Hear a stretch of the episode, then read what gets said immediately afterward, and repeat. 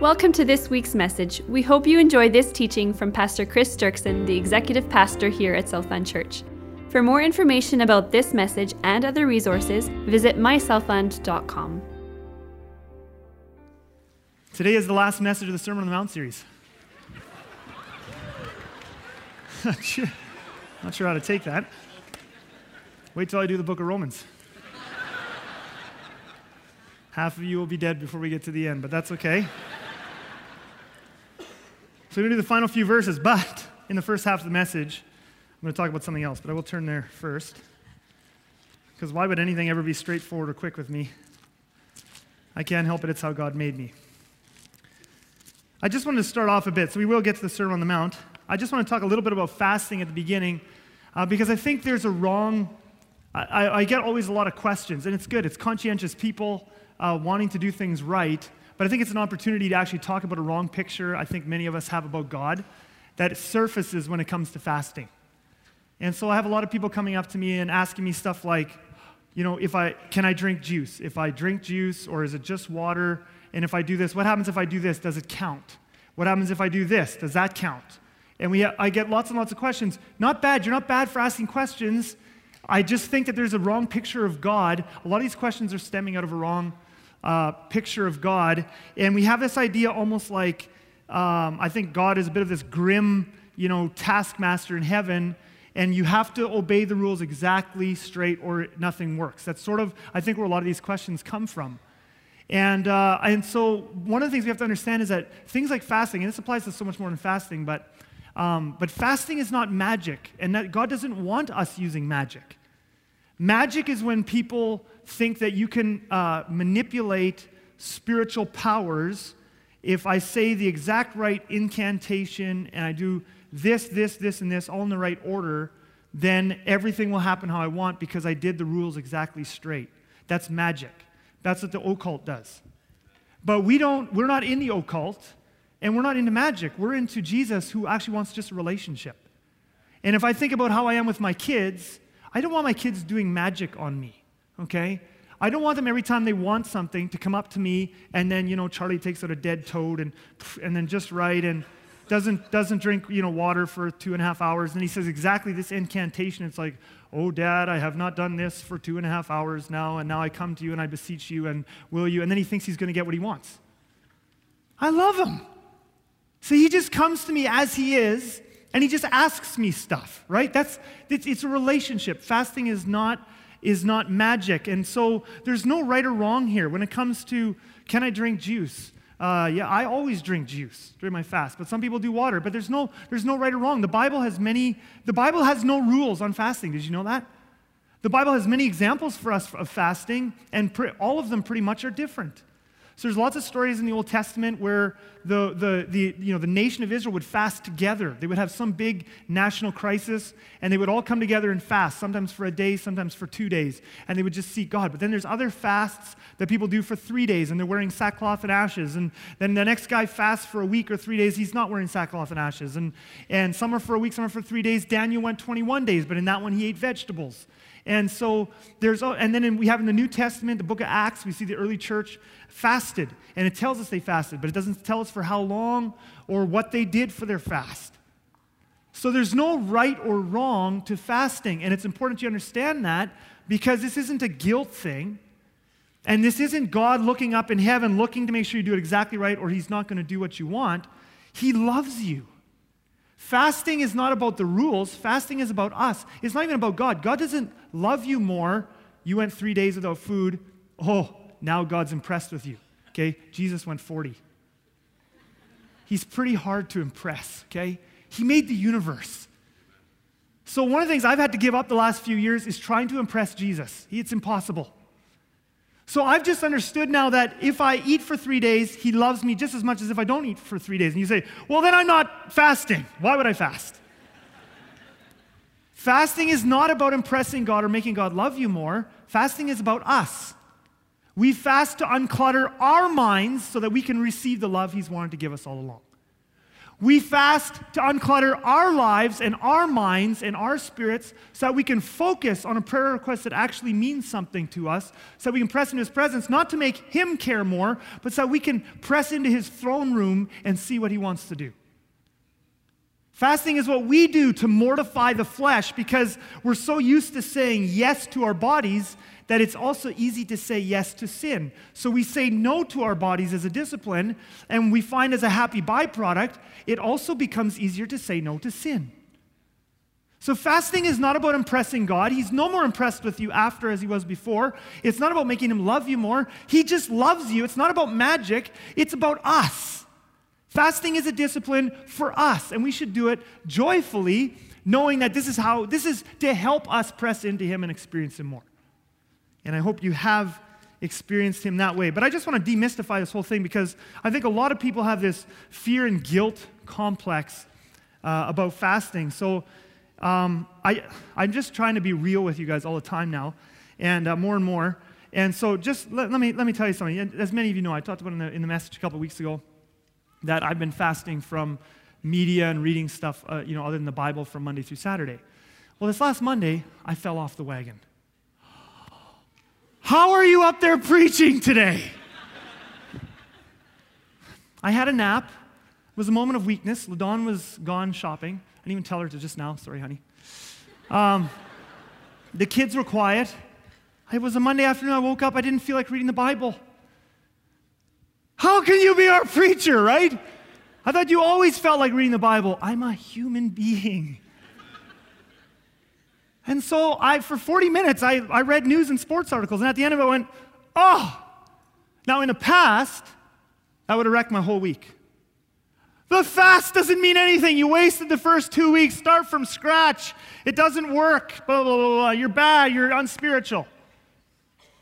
But you know, the longer I've walked with Jesus, the more I just realize how ridiculous that kind of thinking is. I just hopped back on the horse and I just, I just kept going.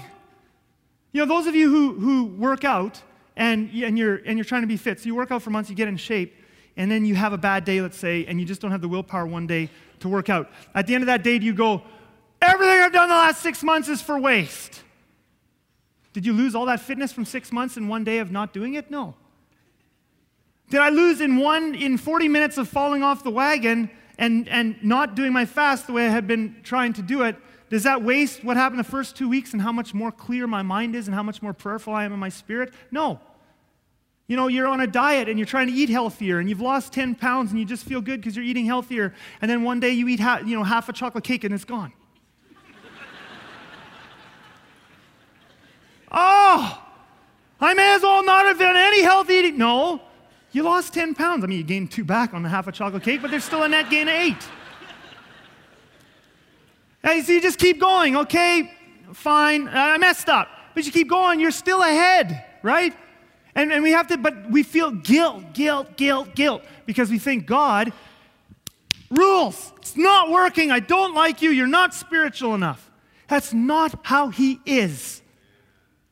He just loves you. So He didn't love me any less after I fell off my fasting commitment. He continued loving me. You know, one of the things that a couple, uh, just, just recently, someone was telling me a story about a guy. He, he does ministry all around the world. Uh, he's, and he's, he really believes in fasting. He, he's very fruitful, and God uses him, and he's, but he's big. He preaches the message of fasting. He writes books on fasting, and he believes in it himself, just in the power of what fasting does to ourselves to open our, ourselves up to God. But he tells it, the, but, he, but there's a story, this guy, he was on a 40-day fast. And by the way, never, never compare yourself to others, okay? I used to be afraid to do listening prayer because I was always afraid stuff like God's going to call me to Africa or God's going to call me to do a 40 day fast. And I've just gotten over that now. Okay? I'm, I'm just, I like my three day fast. I have no intention at any point in my life of doing a 40 day unless Jesus just shows up and says, I'm going to really bless you. Oh, okay, then you're going to have to help me too. Okay? But anyway, this guy was doing a 40 day fast, but it's not about comparing. But anyway, he just, he loves it. Awesome. He's in the middle of his 40 day fast. He's somewhere in the 20s. There's a bag of chips on the, on, on, the, on the counter. And those of you who have fasted, I mean, you just know sometimes that bag of chips, it just moves on its own. I've had this happen to me on fasts. And before he knew it, it had opened itself up and poured itself down his mouth, the entire bag. Now you think, oh, it's all wasted. No. Thank you, Lord, that you love me. Shoot, keep going. So he did a 40 day fast with a bag of chips in the middle. Because God loves you. It's a discipline for us. So, yes, my mind is clearer this month. It's working. It's wonderful. And yes, I'm also human, and you make mistakes, and you just get back on the wagon and you reaffirm Jesus loves me. And it's not about my feelings and condemning myself. I'm pressing into Him, and it's working. And I love the results. So that's huge. God loves you. And any, and any small attempt you and I make any small attempt you and I make to reach out to Him is, uh, and we read this a couple weeks ago. I showed you James, draw near to God and He will draw near to you. Any small attempt you make to reach out to God is always met with a resounding yes. He just sees your weak, imperfect attempts to reach out to Him and He says, Yes, I love that. He absolutely loves it, all right? And this brings up one last thing I want to say about fasting before we get on the message. I've also had uh, questions about kids and fasting. Okay, and so this is just important stuff. So, you know, people are going for it. I love it. Okay, and, and people aren't bad, and questions aren't bad, and people being zealous isn't bad. But I'll, I'll just tell you up front uh, we don't let our kids fast. And uh, no, I mean, if they want to fast from desserts, if they want to fast from, you know, stuff like candy, yeah, okay, good. But we don't, we don't make a big deal of fasting around our home. And we don't, and I would never let any of my kids fast for, for, from nutritious food, like for a day or two days, it, nothing. I wouldn't. When they're a bit older, you know, maybe 12 or 13, they want to maybe fast from a meal, like one meal.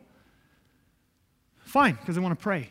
But as long as they're in my house, and you know, maybe they get into later, later teens, I don't know, 16, 17, 18, whatever, they get, at a certain point they get old enough. But even there, I would never push on kids uh, fasting. And you say, yeah, but my kid got in listening prayer that they need to fast for three days. You know what? a parent's common sense always overrules listening prayer. Hey, can I just set some of you free on that? My common sense as a parent, and Jesus wants it that way, overrules any of my kids' listening prayers. In fact, if you want to know something, let's just open up here because I'm just I'm just trying to smash the picture of over spiritual pastors that you that you sometimes have, which doesn't help you at all. I don't do listening prayer with my kids about really anything directional. Did you know that? I don't do listening prayer with my kids about how much should I fast. I don't do listening prayer with my kids about what should I do this, what should I do that. you don't do that with them? No. Because what my kids to know need to know is how much Jesus loves him and that he's with them and that he'll always be with them and that he's good and bad things end and you can have hope in life because God is good. That's what they need to know. You know, with, when it comes to kids, and a lot of this is fear based as parents. We're constantly comparing ourselves. And it's just a constant danger because we parent out of fear. And the problem is, as parents, is we always share, isn't this true? We always only share our good stories. Isn't that true? That's why I'm trying to share more and more of my bad stories. But we always share our good stories. So we don't share the hundred times our kids were normal. We share the one time when they, when they sat down for a week and read through the book of Daniel. And then everybody around, and we just, we're just celebrating, woo! And everybody else is going, oh, my kid doesn't want to read the Bible. And then we go home, I'm a bad parent. God's not happy with me. And now we make our kids read the Bible. And do you know how effective that is? How many of you have ever passed a passion on to your kids? Um, my kids haven't caught on to a passion for football yet. They're still a bit young. But I'm not even trying to pass it on. If they don't, phew, good for them. But my brother Stefan, he's unbalanced and unhealthy. And uh, so his oldest son, Austin, already loves football, okay? And so God be with him, all right? So, but his oldest son, Austin, loves football. Now, how did Stefan get Austin to love football? He gave him a football watching plan and made him watch every single day for an hour. You better do it. Is that how he did it? No. He never made Austin watch football. He watched football and screams like a madman and does all kinds of insane things and just enjoys it and eats chips and food and just does crazy stuff around football. And we, as a family, will get together and watch football, as we will today. I'm not fasting on Sunday afternoons. You better believe it.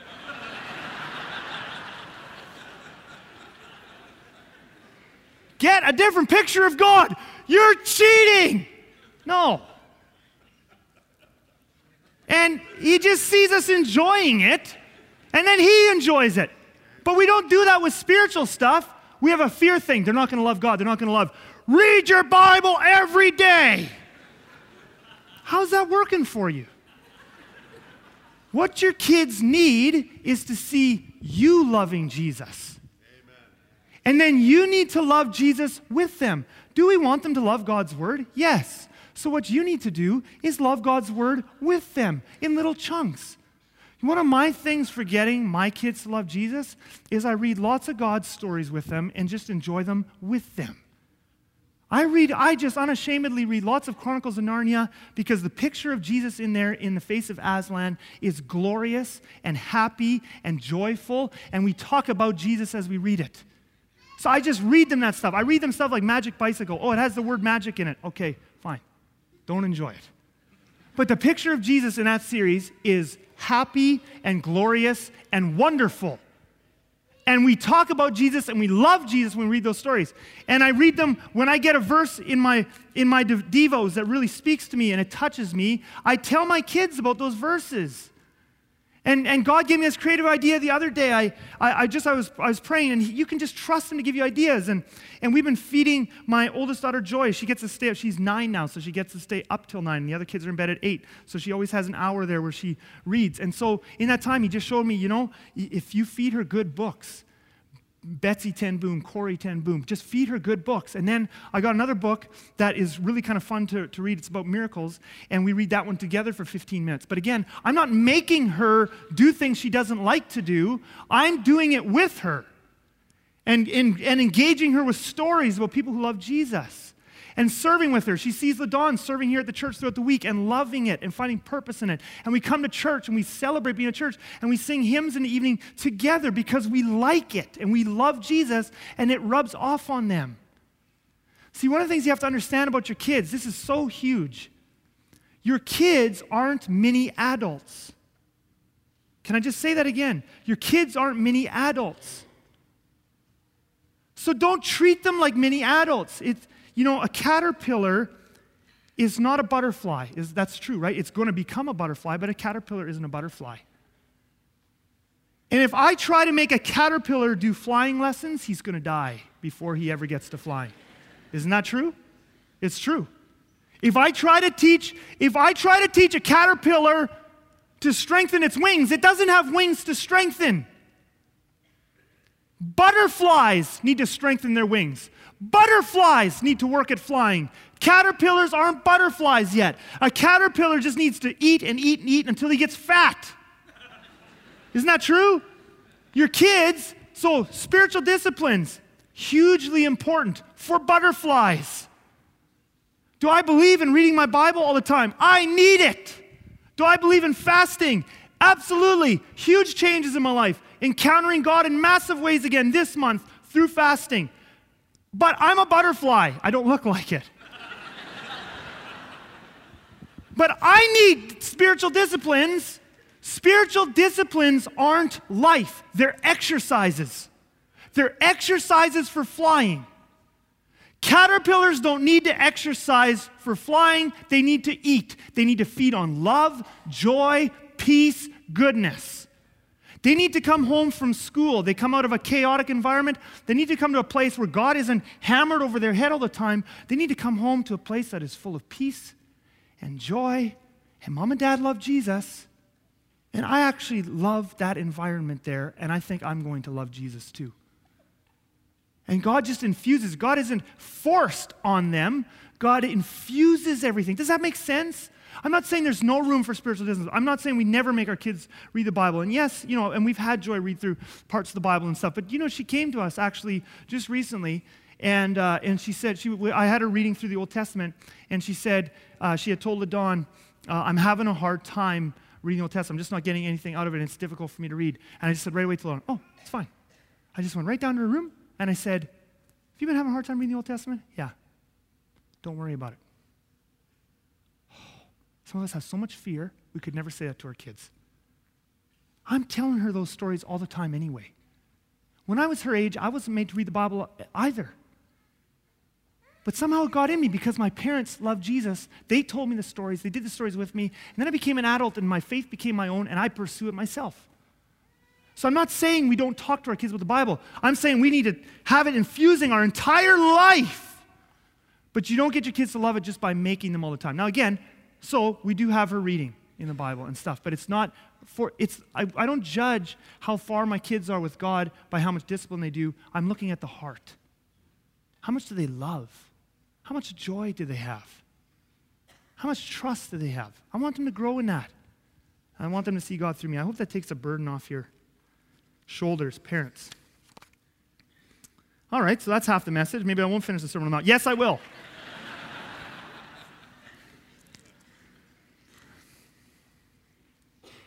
Matthew, I found it late before and then I closed the Bible. Do it again. All right, let's read this. The final verses of Sermon on the Mount. Verse 24, 27. Everyone then who hears these words of mine and does them will be like a wise man who built his house on the rock. And the rain fell, and the floods came, and the winds blew and beat on that house. But it did not fall because it had been founded on the rock. And everyone who hears these words of mine and does not do them will be like a foolish man who built his house in the sand. And the rain fell, and the floods came, and the winds blew and beat against that house, and it fell, and great was the fall of it.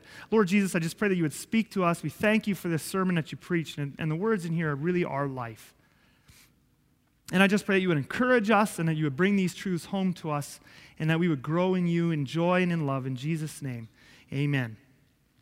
So I want to finish this series by talking about everyone then who hears these words of mine and does them will be like a wise man who built his house on the rock. So that's an incredible uh, promise that, that the Sermon on the Mount, okay, this is about building your life on a rock okay? And there's so much blessing in that. And I mean, we could explore in a whole bunch of messages what that looks like, even have a house uh, built on rock. But the promise is conditional.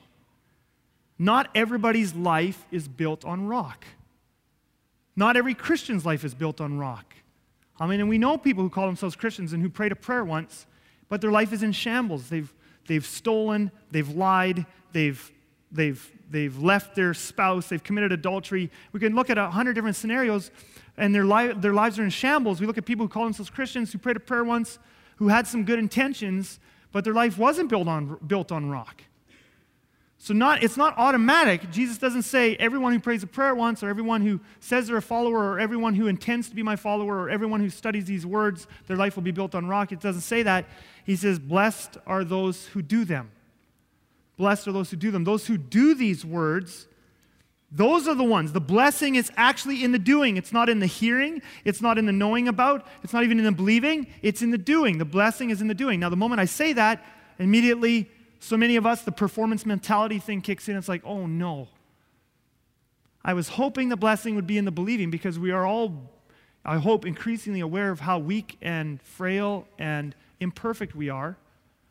And, uh, and it's like, oh no. If, I, if, it, if it depends on the doing, I'm just, I'm not, I mess up all the time, right? So if it depends on the doing, that's not good news to me. That makes me feel like if I'm not perfect, if I'm, every time I disobey, I'm missing out on this promise. This makes it feel like I have to be perfect in order to please God. And I, I just want to talk about that because this is not about performance mentality. Jesus is not speaking to us here a message of performance mentality, laying a burden on us that you have to be perfect. You have to be perfect. You have to be perfect in order to have your life built on rock. So, what exactly is Jesus talking about? Well, the first thing we have to do is we have to pay attention to what is it that Jesus is telling us we have to do. Okay, that's really important. We have to first pay attention to what is Jesus telling us we have to do. Many of us, the moment we hear Jesus say, you have to obey, you have to do something in order to be blessed, Many of us have a subconscious picture of what a, of, of what a super spiritual Christian looks like, and we just fill in, we, we don't consciously do it, but we subconsciously fill in the blanks. Jesus says, Blessed are you if you do them, and we immediately subconsciously fill in the blanks. I have to be this picture in our minds of what a spiritual person looks like a person who has given up everything, a person who takes no joy in the things of this world, a person who, you know, doesn't, you know, fiddle around with sports or, or or you know hobbies or things like that because those are frivolous and worldly and not godly. A super spiritual person is someone who devotes all their time to prayer and Bible reading And those are the people, if you do them, if you are super spiritual like that, those are the people who are, whose house is built on rock. But the thing is, Jesus does not say in here, Blessed are you if you do your subconscious picture of what a super spiritual Christian looks like. He's talking about the words he just preached in the Sermon on the Mount. But again, and I, I can't tell you enough because I know, because I live this, our subconscious picture of what spiritual looks like is very, very strong. And we're not always aware that it's there. And that's why there's constantly this pressure and anxiety. I'm not good enough for Jesus. But he's not telling us to live up to our subconscious picture of what a super spiritual person looks like. He's telling us to do the things he told us to do in the Sermon on the Mount. So, why don't we just take a quick look and remind ourselves let's consciously put aside our subconscious picture of what it looks like to be a super spiritual person, and let's just let Jesus define for us. He said, These are the things. If you do these things in the Sermon on the Mount, those are the people who are going to be blessed. So, what are the things he commanded us to do? And the first thing you're going to notice is it's not a bunch of legalistic do's and don'ts. There's nothing in here about how much you have to read your Bible. There's nothing in here about how much you have to pray. There's nothing in here about you can't dance, you can't have fun, you can't play sports, you can't eat certain foods. Let's look at them. And I'm just going to take you through the entire Sermon on the Mount. Some of you are going to go, well, why did it take you 22 weeks? Because you're just going to do it now in five minutes. go talk to God about it. I don't know. Matthew 5, 21 to 26. Let's just go through the whole thing. Don't hold grudges and don't insult, abuse people in your anger. Wow, what a horrible do and don't. Fight against lust. Stay married. Keep your promises. Don't return evil for evil. I mean, I just look at that one. Just leave out the lust one because some of you just feel hopeless on that one. You're in a struggle with it. But I mean, everything else there, and I'll talk to those of you who have messed up already. Some of you are sitting here and you're divorced and you're going, oh, he hits me again. Well, well, we'll talk about being perfect and stuff after too. But if you just look at this, it's a whole lot about just being a decent person. It, it's a whole lot. I mean, actually, those who are stuck in lust, it, lust is a horrible place to be anyway. Keeping your promises, like just being a dependable person in your business and your family, like actually just following through on what you say, that's really not legalism. That's actually just something kind of I think we'd all want to be. Don't return evil for evil. That one's kind of difficult, but again, it's not legal. It's about loving people. Well, there's another, the next bunch is this love your enemies, give generously, but not to show off. Pray simple, trusting prayers. God is your Father and He loves you. Don't let money control you. Again, there's nothing here about you have to give up everything you like and pray hours a day. It's not in here. It's love your enemies. It's give generously, but not to show off. It's pray simple, trusting prayers. Actually, that kind of, kind of sounds nice. And view God as your Father and that He loves you. That's actually kind of really nice. And don't let money control you. Anyone who has let money control them for any amount of time knows that brings just a whole lot of anxiety and greed and different things that are horrible. That actually just sounds good. To be free of the love of money just sounds good. And we keep going. What other rules has he given us that if you do these things, you'll be blessed? Well, how about don't worry? Oh, Jesus, the burden you're putting on us, this is terrible. Like, I just, he's wonderful, isn't he? He doesn't tell us, give up everything you love and pray all day. He says, that's weird. I created the earth and I created you to enjoy it. Actually, what I want you to do, forget about your, super, your picture of what a super spiritual person looks like. I just want you to give up worry. Would you give up worry and just love me like a father? Oh, that's your command to me? That's, that's what you want me to do? Like some of us are so scared to do listening prayer because we're afraid Jesus is going to send us to Africa or he's going to make us do a 40 day fast. But nowhere in the Sermon on the Mount does he tell us to do those things. Now, he does sometimes call people to go to Africa and stuff like that. But when he does, he'll put it on your heart. It's not like it'll be super scary, but he'll put it on your heart and he'll give you a love that's commensurate with that. I've got to go. Like what he's done with Pastor Ray and Church Renewal. And now he's just going all out for this thing and we're following him behind, but he's given him a heart to do it. He, he doesn't get up every day and go, God's calling me to do this, I got to do it. God called him to do it and then put a heart in him for the thing, and now it just fuels him. It's not a legalistic do and don't. Don't worry. Oh, I am trying my best to obey that one, and the more I obey it, the better. Don't judge. Never give up praying. God will answer. Oh, that's beautiful. Do to others what you would have them do to you. That's the Sermon on the Mount. Don't add your own subconscious picture to that. Jesus said, do these things, just what he talked about in the Sermon on the Mount, and you will build your life on a rock. Oh, I love these things. I love these things. This is actually all stuff that deep down we want to be. It's about escaping sexual immorality. That's wonderful. It's about loving people. It's about trusting and loving God.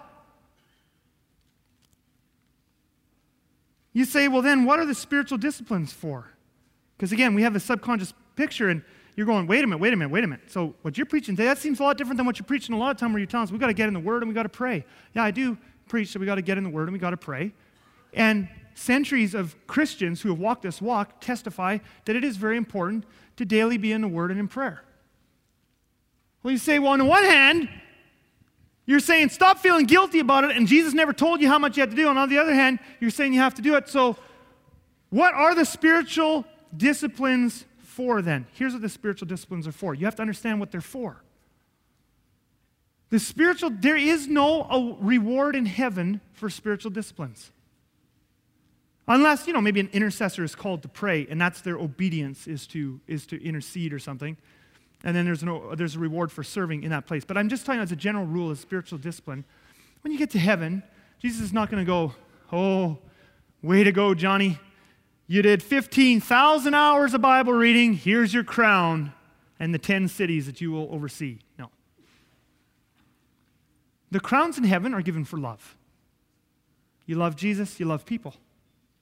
They're not given for disciplines. They're not given for whatever. Gus here gave 16,000 hours to prayer, completely neglected his family. Here's your crown.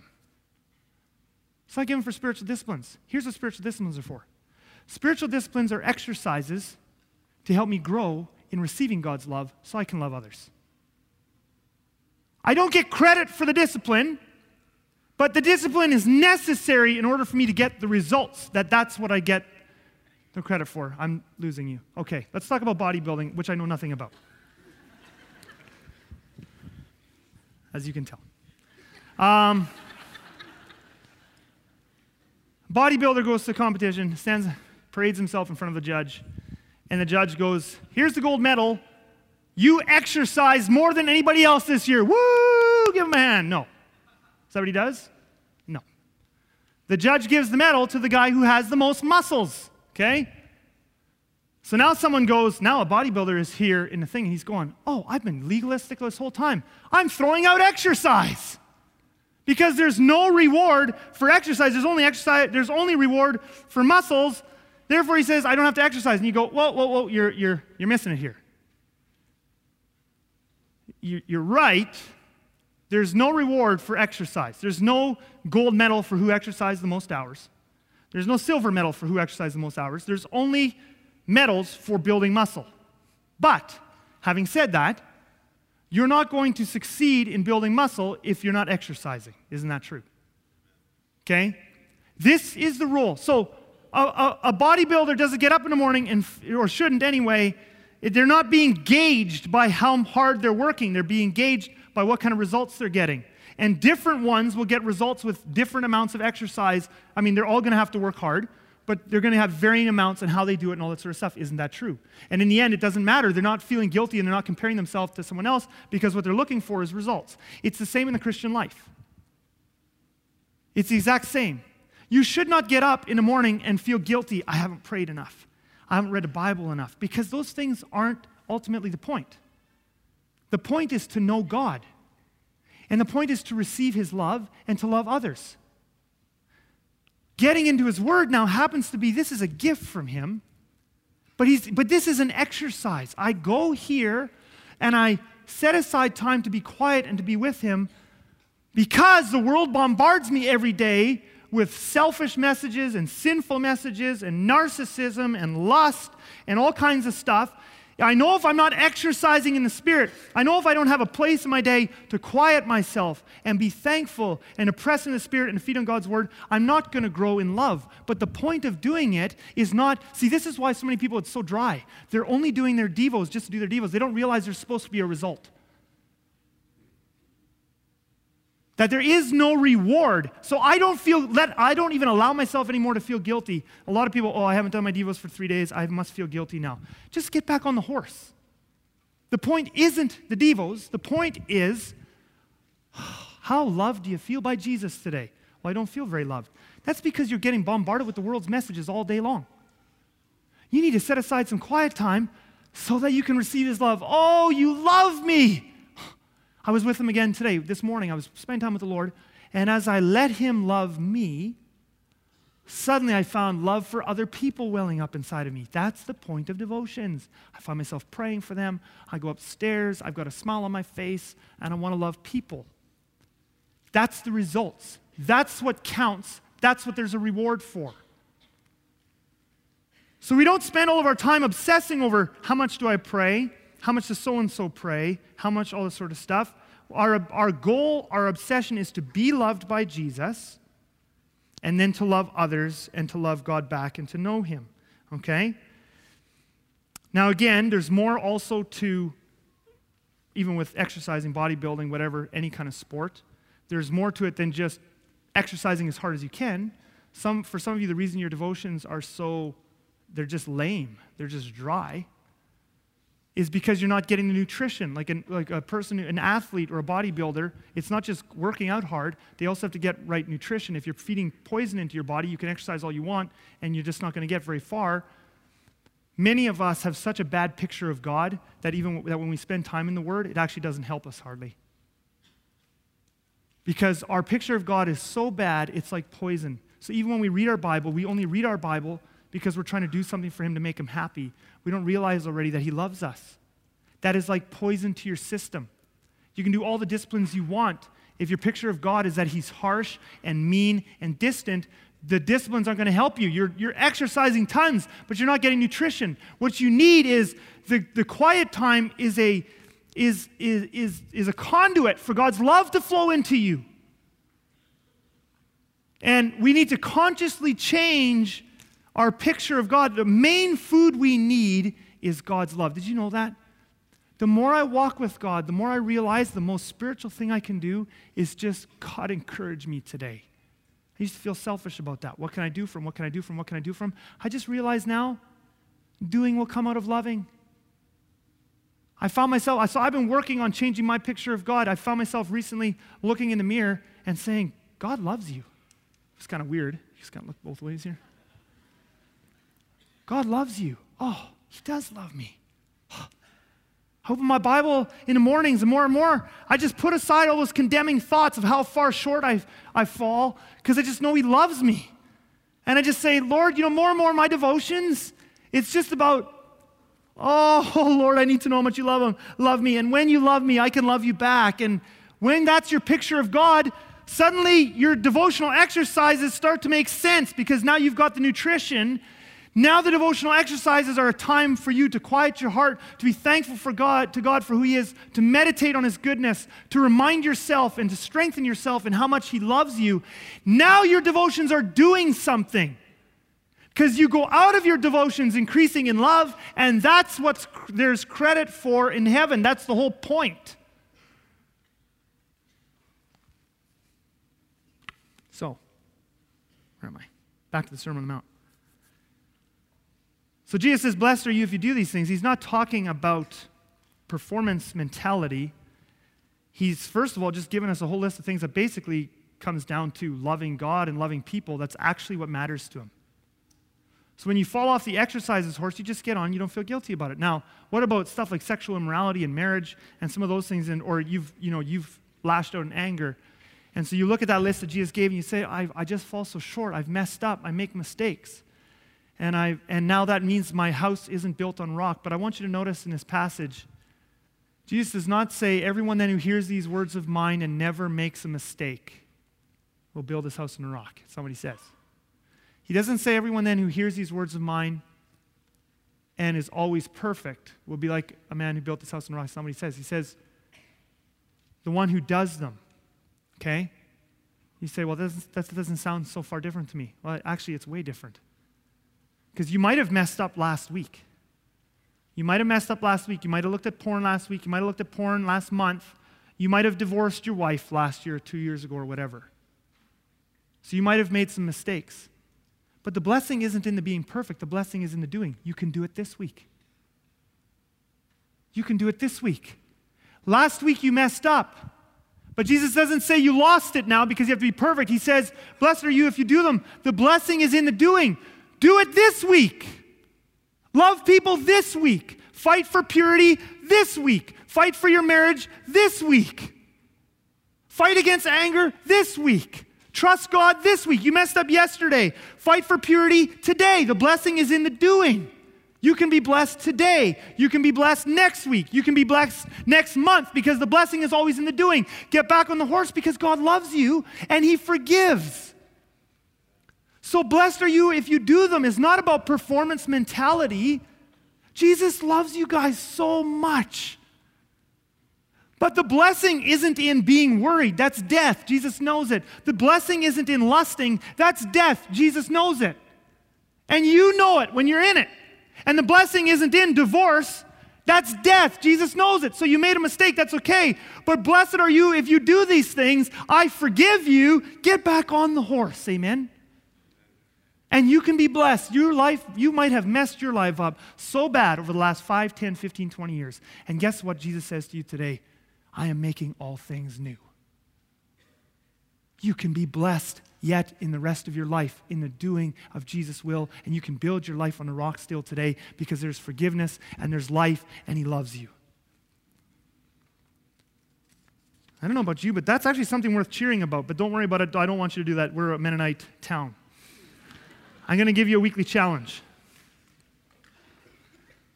Here's the weekly challenge. Part one growing and receiving God's love. And I just picked a chapter. You could pick a different one if you know a better one. But I've been loving this chapter all year for a number of months.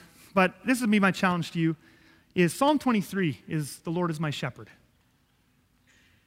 We need to grow in receiving God's love. Before you can do anything for God, you gotta just you just gotta know God loves you.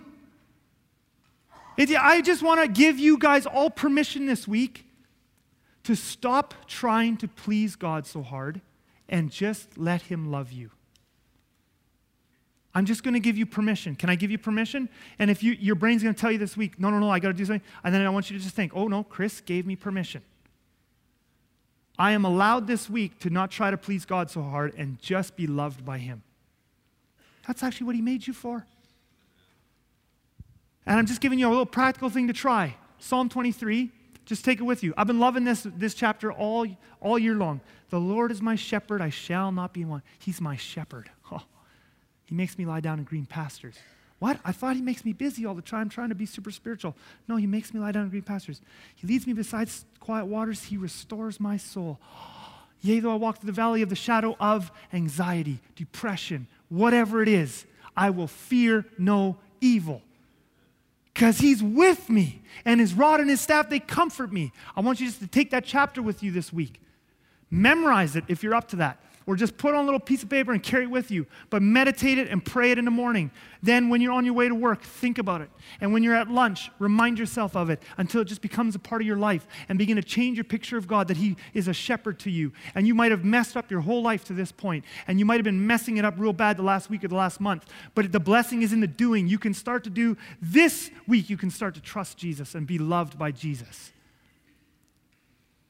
And then the second thing is grow in trust, grow in receiving God's love. That's what the disciplines are about. When you realize that your devotions are about being loved by God, you're going to start to actually like your devotions. Because you're not trying to impress God with your devotions. You're not always trying to learn stuff, even though sometimes He will teach you stuff. You're going there to remind yourself of how good He is, which will change the rest of your life. But grow in trust. Ask God to reveal to you areas of your life that you are anxious about, worried about, hanging on to. Then prayerfully, it's not I, I know a lot of people who have never struggled with worry or anxiety, they just think, well, just let go of it. That's all you got to do. Just, just let go of it. Thank you. What do you think we've been trying to do all along, right? You think people like to just have anxiety? Oh, I love this. Letting go can be hard, but we can grow in this. Time to grow in trust. Make a list of all the things you're scared of, absolutely scared of. I'm scared my kids will go to hell. I'm scared of this. I'm scared of that. I'm really worried about this. I'm really worried about that.